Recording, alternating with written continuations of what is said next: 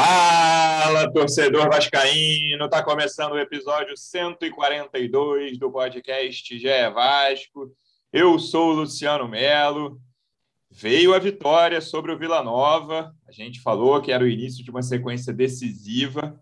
Vasco deu o primeiro passo. Na verdade, foi o segundo passo, né? Que essa sequência começou contra o Vitória, que já era um time ali debaixo da tabela. O Vasco conseguiu as duas vitórias, magrinhas, jogos diferentes, né? Um jogo ali que não dava muito para avaliar pelo campo alagado. São Januário, campo ruim, mas acho que tem coisa para tem bem mais coisa para avaliar dessa partida contra o Vila Nova. E do que vem por aí, a sequência continua, estamos só no início dela. Se a gente pensar ali até o terceiro jogo do retorno, são sete jogos, já foram dois, já foram duas vitórias, faltam cinco. Próximo jogo é contra o Remo na sexta-feira.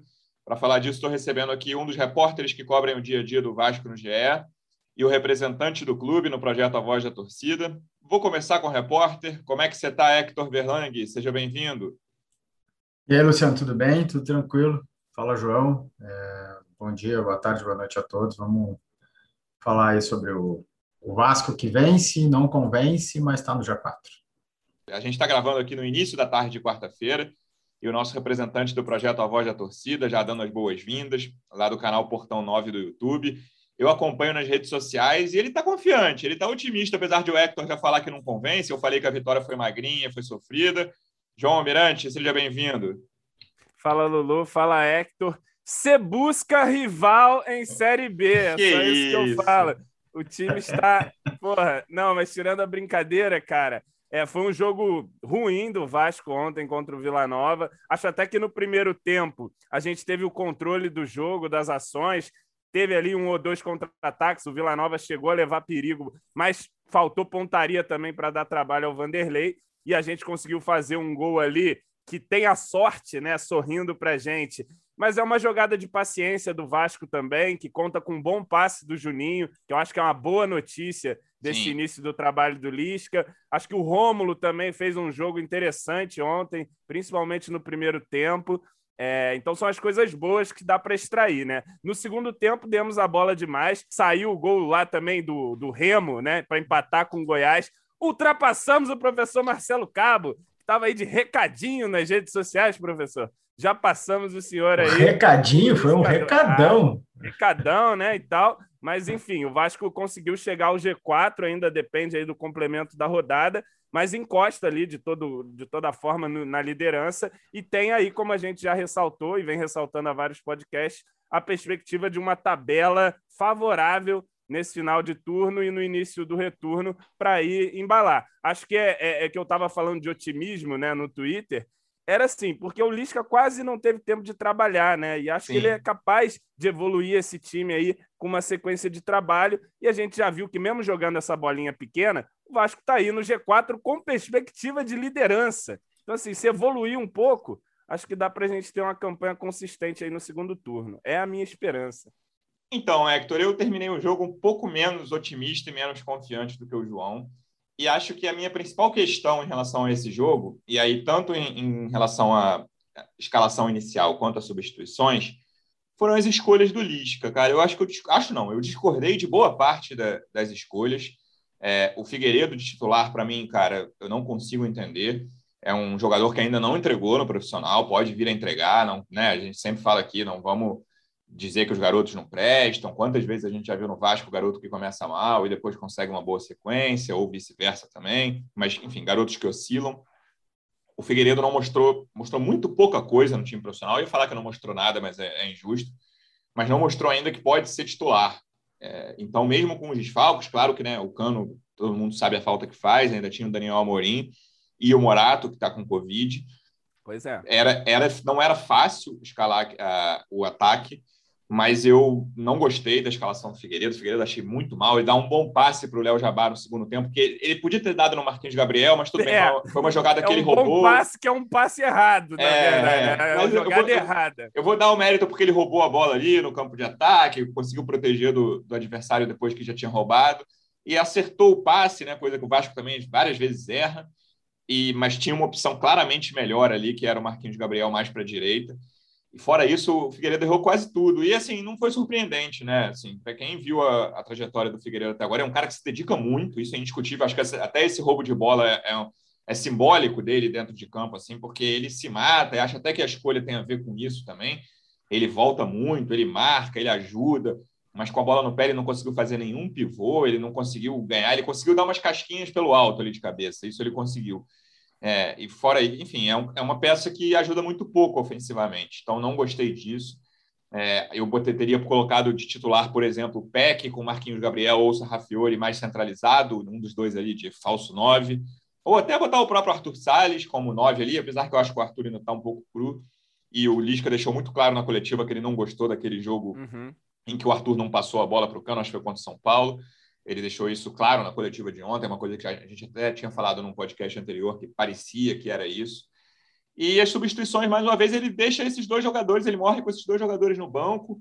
É, não, não não estou entendendo essa opção pelo Caio Tenório. Ele, o Lisca mesmo falou que o Caio Tenório não entrou muito bem no jogo mas tem utilizado com frequência o Caio Tenório numa segunda linha ali. Não gosto, porque você fica sem saída. É um jogador, eu falei do Figueiredo, é um jogador muito pouco criativo, um jogador que não vai te oferecer quase nada no, no campo ofensivo. As escolhas do Lisca me preocuparam mais do que a atuação em si, Hector. Cara, eu, eu fez uma análise aí do, das escolhas do Lisca e tal, e e tu, eu, enquanto tu estava falando, eu estava pensando no contexto, né? Mas tu acabou abordando o contexto, e sim, é, se for analisar as escolhas, botar o Figueiredo é errado, também acho, mas não tinha de quem botar quase.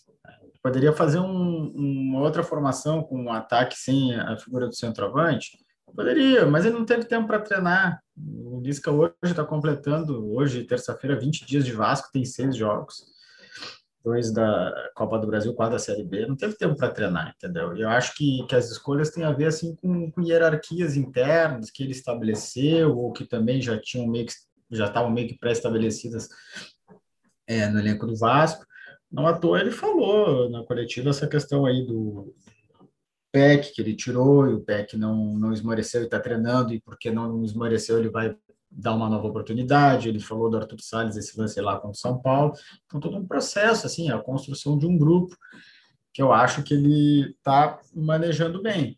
É... Agora, se for analisar só as escolhas, eu concordo. Eu, eu, vou, eu só vou concordar discordando de ti, Luciano, para não perder o hábito. Vai. Eu acho que ele. Uh não, não acho que não foi um erro começar com o, com o Figueiredo. Foi uma escolha, não deu certo. Mas eu acho que foi um erro não ter colocado, seja no intervalo ou no segundo tempo, eh, o Peck e o Arthur, não ter colocado eles no, no decorrer da partida, porque se viu que não estava surtindo efeito o que foi que foi planejado. O Vasco não conseguiu ter um, um, um trabalho ofensivo como já teve com o próprio Lisca em outras em outras oportunidades. Então, eu acho que ele uh, pensou uma estratégia que acabou, no final das contas, dando certo, porque o Vasco venceu o jogo e pela primeira vez está no, no, G4. Esse Mas, G4 gente... aí, vamos relativizar, porque faltam três times ainda, né? Calma aí, dormiu no G4. Ah, ok, dormiu no G4, mas antes nem isso tinha acontecido. Tem que secar três times ainda. Acho muito difícil para o fim dessa rodada o Vasco esteja. Mas eu reitero. Não, mas assim, eu, eu reitero, eu antes isso troco, não tinha acontecido. Até troco o Vasco sair do G4 se o Sampaio cometeu crime aí contra o Náutico na rodada de hoje, é. porque aí você achata a liderança, que é o. Exatamente.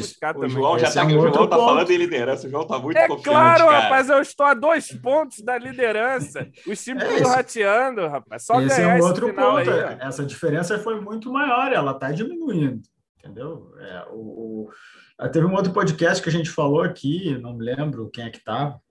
Vocês dois estavam, tinha mais alguém, eu acho. É, que eu disse, cara, eu acho que o, o, campeonato inteiro do Vasco vai ser alto, esses altos e baixos. Eu acho que o Vasco não vai. Ah, o Vasco nem nenhum outro time vai conseguir ter uma sequência assim de grandes atuações. Ah, é o time. Vai ser assim, Série B é assim. É difícil ter um, um, um domínio uh, uh, total, né? Então, enquanto isso não, enquanto o rendimento não melhora ou melhora a passos de tartaruga, vai tendo resultado. E, e assim, eu acho que a partir daí tu consegue construir algo melhor. Eu acho que o contexto do jogo de ontem tem que ser levado muito em conta, né? Sim, porque assim, você perde o cano, é perder muita coisa para esse time do Vasco, não só em aspecto de, de decisão, assim, né? De finalização, mas de movimentação, de experiência, enfim, de posicionamento na área ali. Então acho que perde muito sem o cano, assim, uma perda irrecuperável. Aí você perde o Daniel Amorim, que poderia também ser uma solução para um outro tipo de jogo. Você perde o Morato em cima da hora. Então, assim, é muito problema, né? Até comentei no Portão 9, o time do Vasco completinho, com todo mundo com a setinha para cima, sabe? Bonequinho sorrindo, já é um time complicado que enfrenta dificuldades. Se desfalcado assim, era duro. É, sobre as opções no segundo tempo, foram opções, digamos, conservadoras mesmo, né? Vamos é, segurar é, aqui esse é, 1 a 0 o, o jogo não está funcionando, e é isso, e, e, passamos um sufoco, né? Apesar do, do Vila Nova não ter finalizado bem, errou todas as conclusões ali, não, o Vanderlei não chegou a fazer grande defesa, mas eles rondaram, criaram perigo, bola aérea, né? É uma coisa que o Lisca também falou na coletiva, que vai precisar ser ajeitada aí com trabalho. Acho que no, no início do retorno tem umas semanas ali mais de, de treino, né? E ali vai ter que ser muito bem aproveitado para a gente corrigir esses problemas. E claro, sempre lembrando aí, estamos no dia 11 do 8, é. a famosa janela de agosto.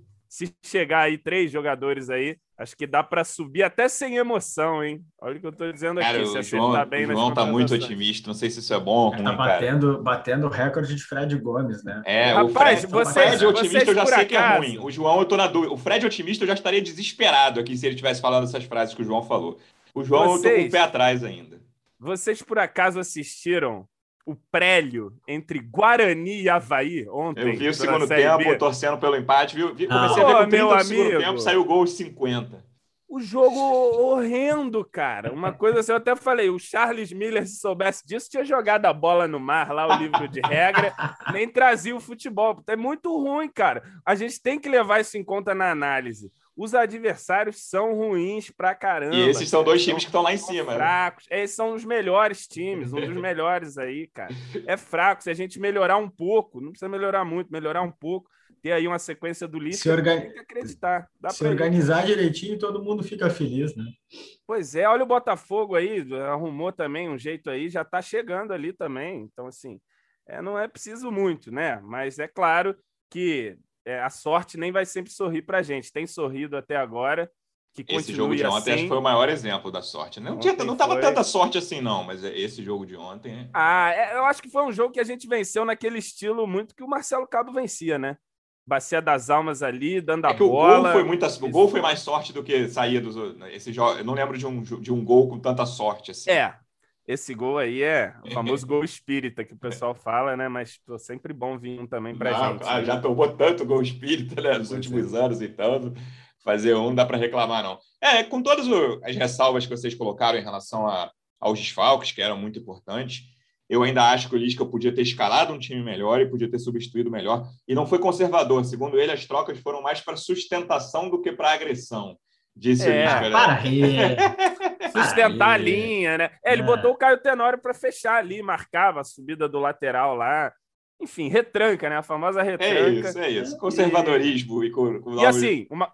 a gente não falou. MT, né? Entrou mal demais o MT. Ele até fez uma jogada pela esquerda ali com o Jabá. Então, eu não tenho certeza, cara, mas aquele esporro do Vanderlei no final ali, eu tenho quase certeza de que foi para o Galarza e para o MT, é. porque foi a segunda bola que eles não tinham tirado ali na frente da área. Eles tiveram duas oportunidades de tirar duas bolas seguidas, e, foi engraçado que uhum. foi o mesmo lance, assim, um, no, a bola no meio dos dois, assim, um tentou, o outro não conseguiu. Toquinho para lá, toquinho é, para cá. E aí a bola ficava com o cara do Vila Nova.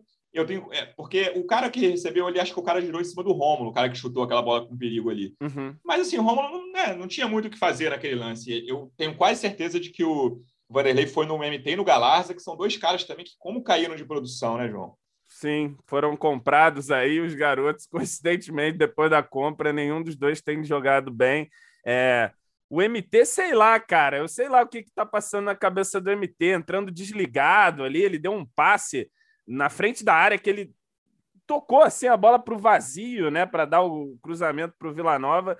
É, realmente, a gente falava, aí foi o Fred Gomes mesmo que zicou. Fred Gomes tem uns não, quatro, eu, eu acreditava mais atrás. eu acreditava mais, por exemplo, eu sempre acreditei mais no MT do você, que no Galarza. Eu sou. Eu, você eu, sempre falava, né? Não, é. o MT tá vindo aí, vai entrar ali naquele meio-campo e tal. Mas o Fred também falava que ia para Europa. Não, o Fred já falou que era o time grande da Europa. O Fred é, é tá, né? Dá os é. descontos, e, mas eu acreditei legal no MT. Ainda acredito, ele, falar.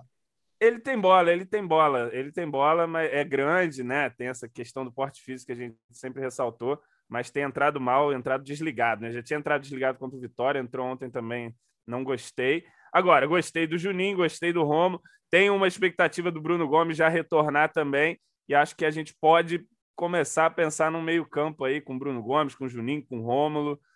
Quem sabe é, é, não é eu, o caminho aí. Era o próximo tópico aqui. Eu já critiquei o Lisca, já critiquei o Figueiredo, já critiquei o MT, o Galarza.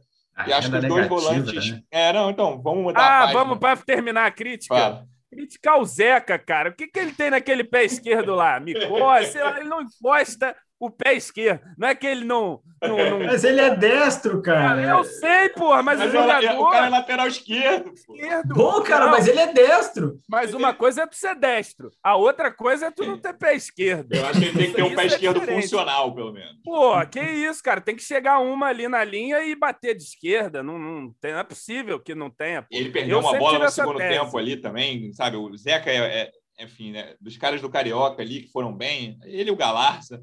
É. Acho que foram as maiores quedas. O PEC um pouco também. Porque eu, pô, eu... o Zeca, a gente chegou a pensar, né? Resolveu a questão lateral esquerda, pô, jogador diferente. Tá com saudade do Henrique, vai, admite. Não, não tô com saudade sei, do Henrique, não. Eu não sei se eu cobro muito, mas para mim, jogador profissional tem que ser minimamente ambidestro. Isso Ambidestro é. Assim, eu nem pô, sei, mas é, é, é impressionante. Minimamente, minimamente. Joga, assim, quanto tempo ele está jogando na lateral esquerda, né? Em vários clubes, pô. no Vasco, ele assim, é, é, inexplicável ele não ter, né, não conseguir acertar um cruzamento nem tentar. Né? Ele não tenta um cruzamento de esquerda ali. Pois é. é. Assim, a coisa mais fácil do mundo é você marcar o Zeca. Eu ia falar na linha de fundo, mas assim, ele nem chega na linha de fundo, né? É. Porque quase sempre ele vai até o bico da área ali e corta para tentar cruzar com, com, a, com a direita. É, eu não consigo entender também, assim, mas é boa, boa crítica. Eu estava tentando passar para os elogios, Hector, mas agora eu vou. É, e assim, não tem muito o que elogiar, não, mas eu acho que os dois volantes foram os melhores do Vasco em campo. São jogadores muito diferentes, né, um do outro. Ainda acho que o Juninho peca muito no passe, é um cara que, se ele tivesse esse fundamento melhor, ele seria pô, né, um jogador Ele tenta jogador... passe diferentes também, né, Luciano? É, mas eu acho que também a questão física atrapalha e, e ele não é um cara com. Não acho que o passe seja uma qualidade dele, acho que é um defeito.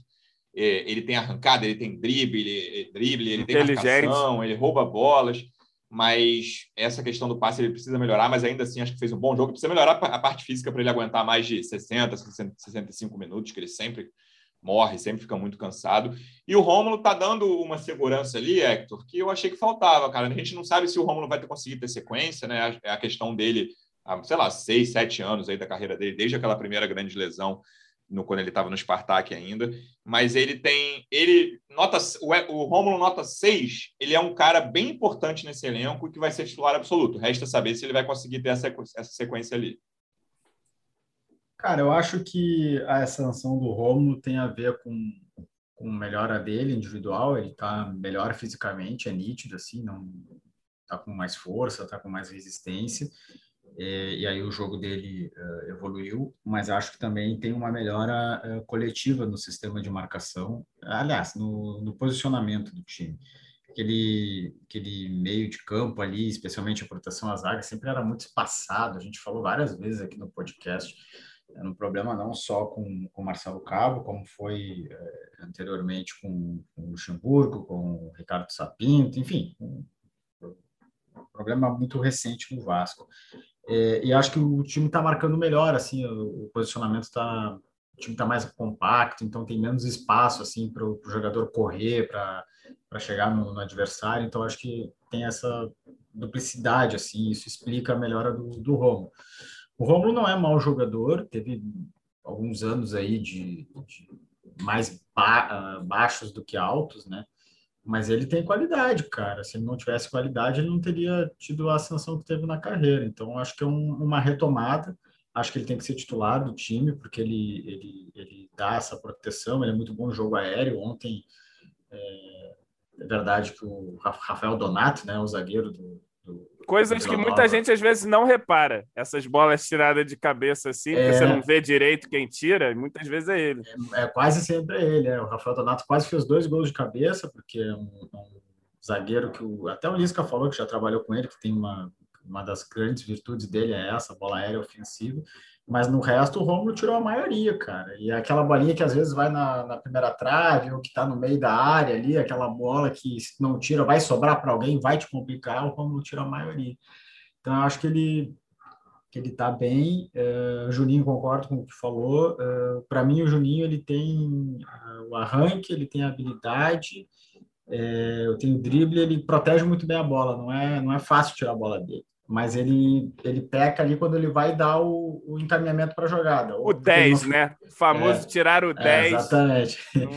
Porque ele não finaliza, quase nunca chuta gol. É, e os passes, a maior parte das vezes, são decisões erradas. Seja tem alguém melhor para passar e ele toma uma outra decisão, ou ele erra o passe. Talvez isso tenha a ver com, com o desgaste. O cara conseguiu fazer toda a jogada ali, já está morto e não pensa direito, não consegue executar. É algo que precisa melhorar. Só que, assim, eu acho que são, como tu falou, Luciano, são volantes bem diferentes que se complementam, dá um casamento legal aí. É um casamento legal. Eu, é. E o Bruno, o Bruno Gomes, eu não sei, cara, porque eu fiquei um tempo afastado aí, eu não, não vi muito os, os últimos jogos. Eu não sei como que ele entraria, como encaixaria, dado essa, essa boa fase aí de Rômulo e, e, e Juninho. Aí é um problema político. Essa volância ali, né, João? É, o Vasco tem vários jogadores que têm talento, né? indiscutivelmente tem talento. Talvez seja a posição que o Vasco mais tenha jogadores com talento, mas que são muito estáveis, né? O André e o Bruno são os principais. O André, né, acho que é o jogador mais instável que eu já vi no Vasco, que ele consegue ter atuações nota 9 e atuações nota 1, né, e na mesma semana. Ele tem muito talento, mas ele tem atuações muito ruins ao mesmo tempo. É, e aí acho que é uma grande dúvida ali, como o Hector acabou de falar, porque a gente pode até pensar num, num esquema de talvez adiantar um pouco o Juninho, né, aproveitar esse arranque dele, é, botar uhum. o Romulo e o Bruno mais protegendo e aí vai tirar talvez o Marquinhos ou o Sarrafiore, não sei, talvez usar três desses caras ou só dois. É, é uma posição em que opções não faltam, mas faltam opções constantes, ao mesmo tempo tem essa contradição.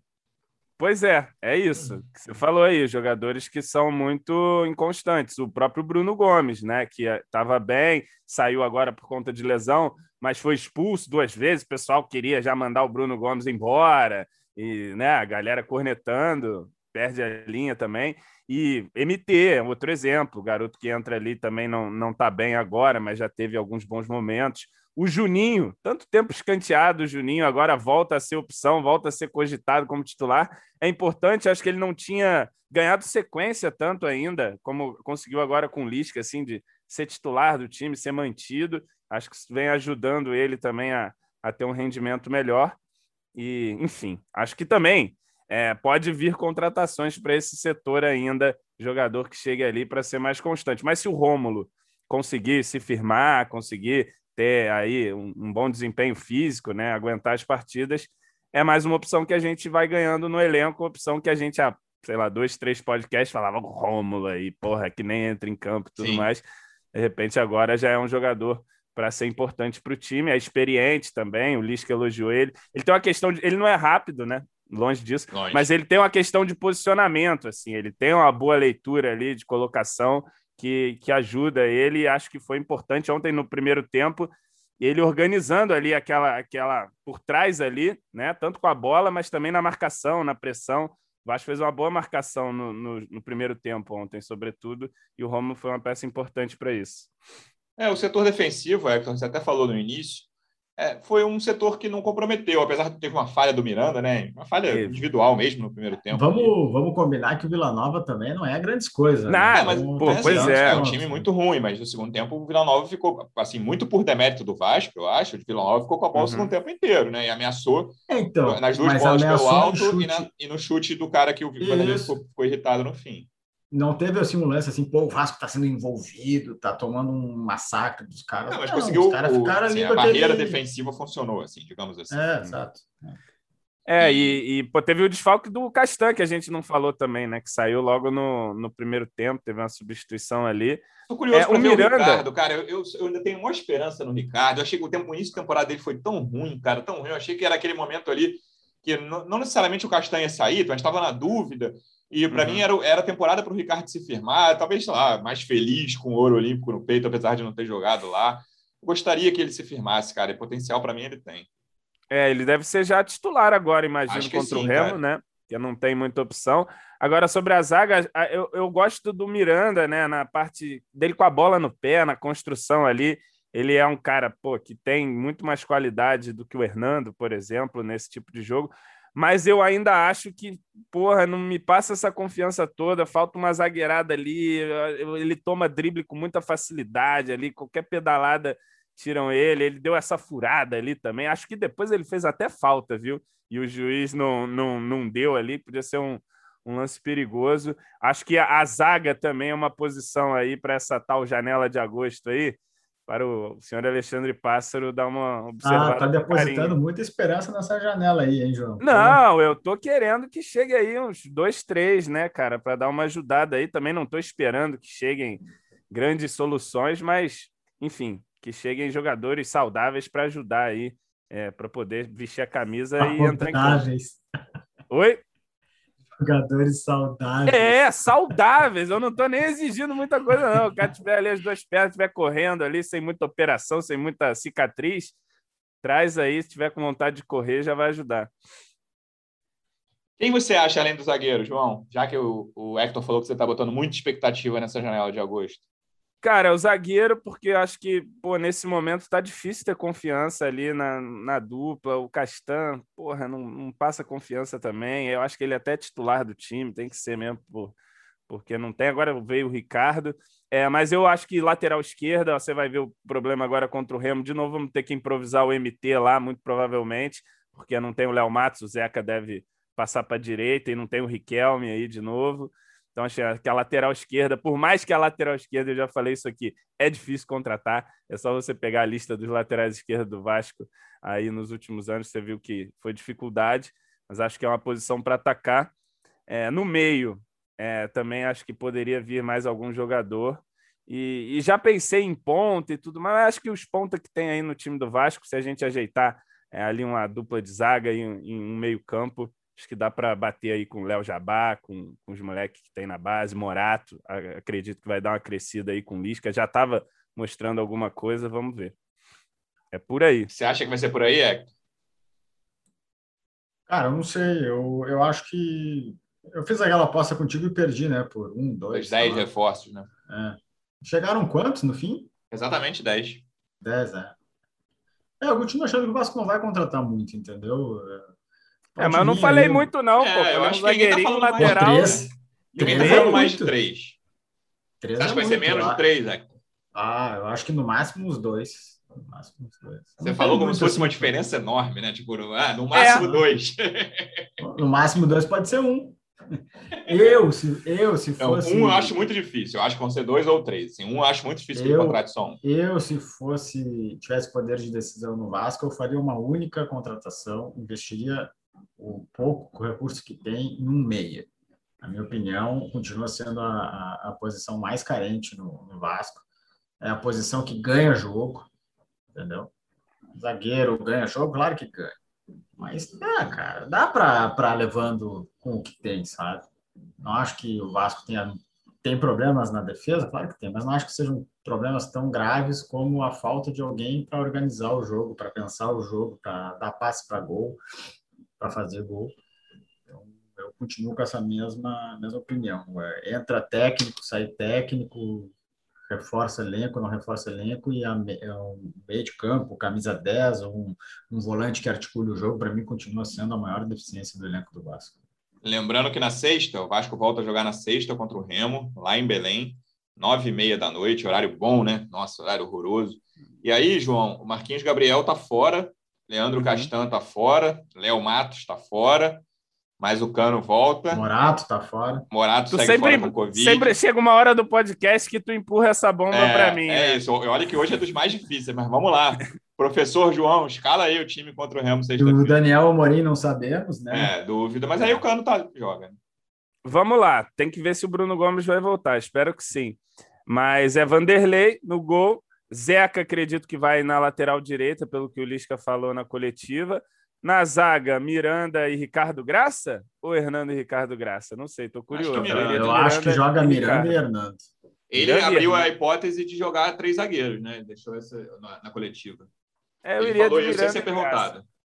Miranda e Graça, acho que era o mais simples. E na esquerda, o MT. Vai fazer o quê? Não tem outro para colocar, eu acho que é ele mesmo. É, no meio, Rômulo, Juninho Bruno Gomes, Sarrafiore, Léo Jabá e Cano. Que é por aí o time. É, não tem muito como fugir, não. Veremos, cara. Tô, tô tentando ficar otimista igual o João. É bom, foi bom esse podcast aqui, que eu já estou um pouco mais otimista do que eu estava meia hora atrás.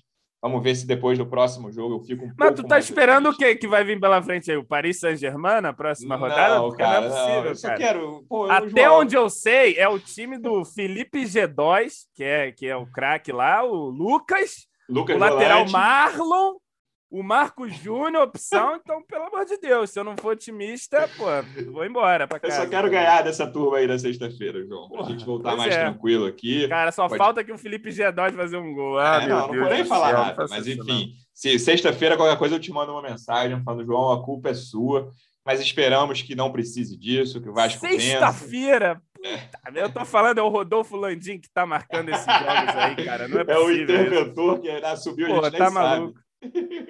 Não dá. É, sexta-feira é um horário muito ruim mesmo. Sexta, nove e meia da noite. Então, até onze e meia da noite de sexta estaremos ligados, vendo esse jogo Remo e Vasco, torcendo pela terceira vitória seguida. Hector, obrigado mais uma vez. Até a próxima.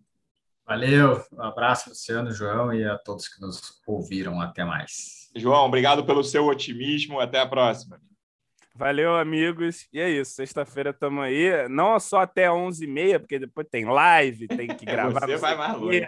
Eu vou embora aí nessa sexta-feira. Tomara que com uma vitória. A gente espera sempre a vitória convincente, né? Aquele bom jogo do Vasco. Não tem acontecido, mas se vier a vitória também já já estou satisfeito aí. Acho que chega, nos consolidaremos no G4 com a vitória contra o Remo. É, acho que se vencer o Remo, o Vasco termina a próxima rodada no G4.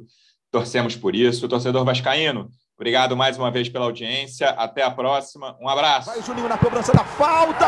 Gol!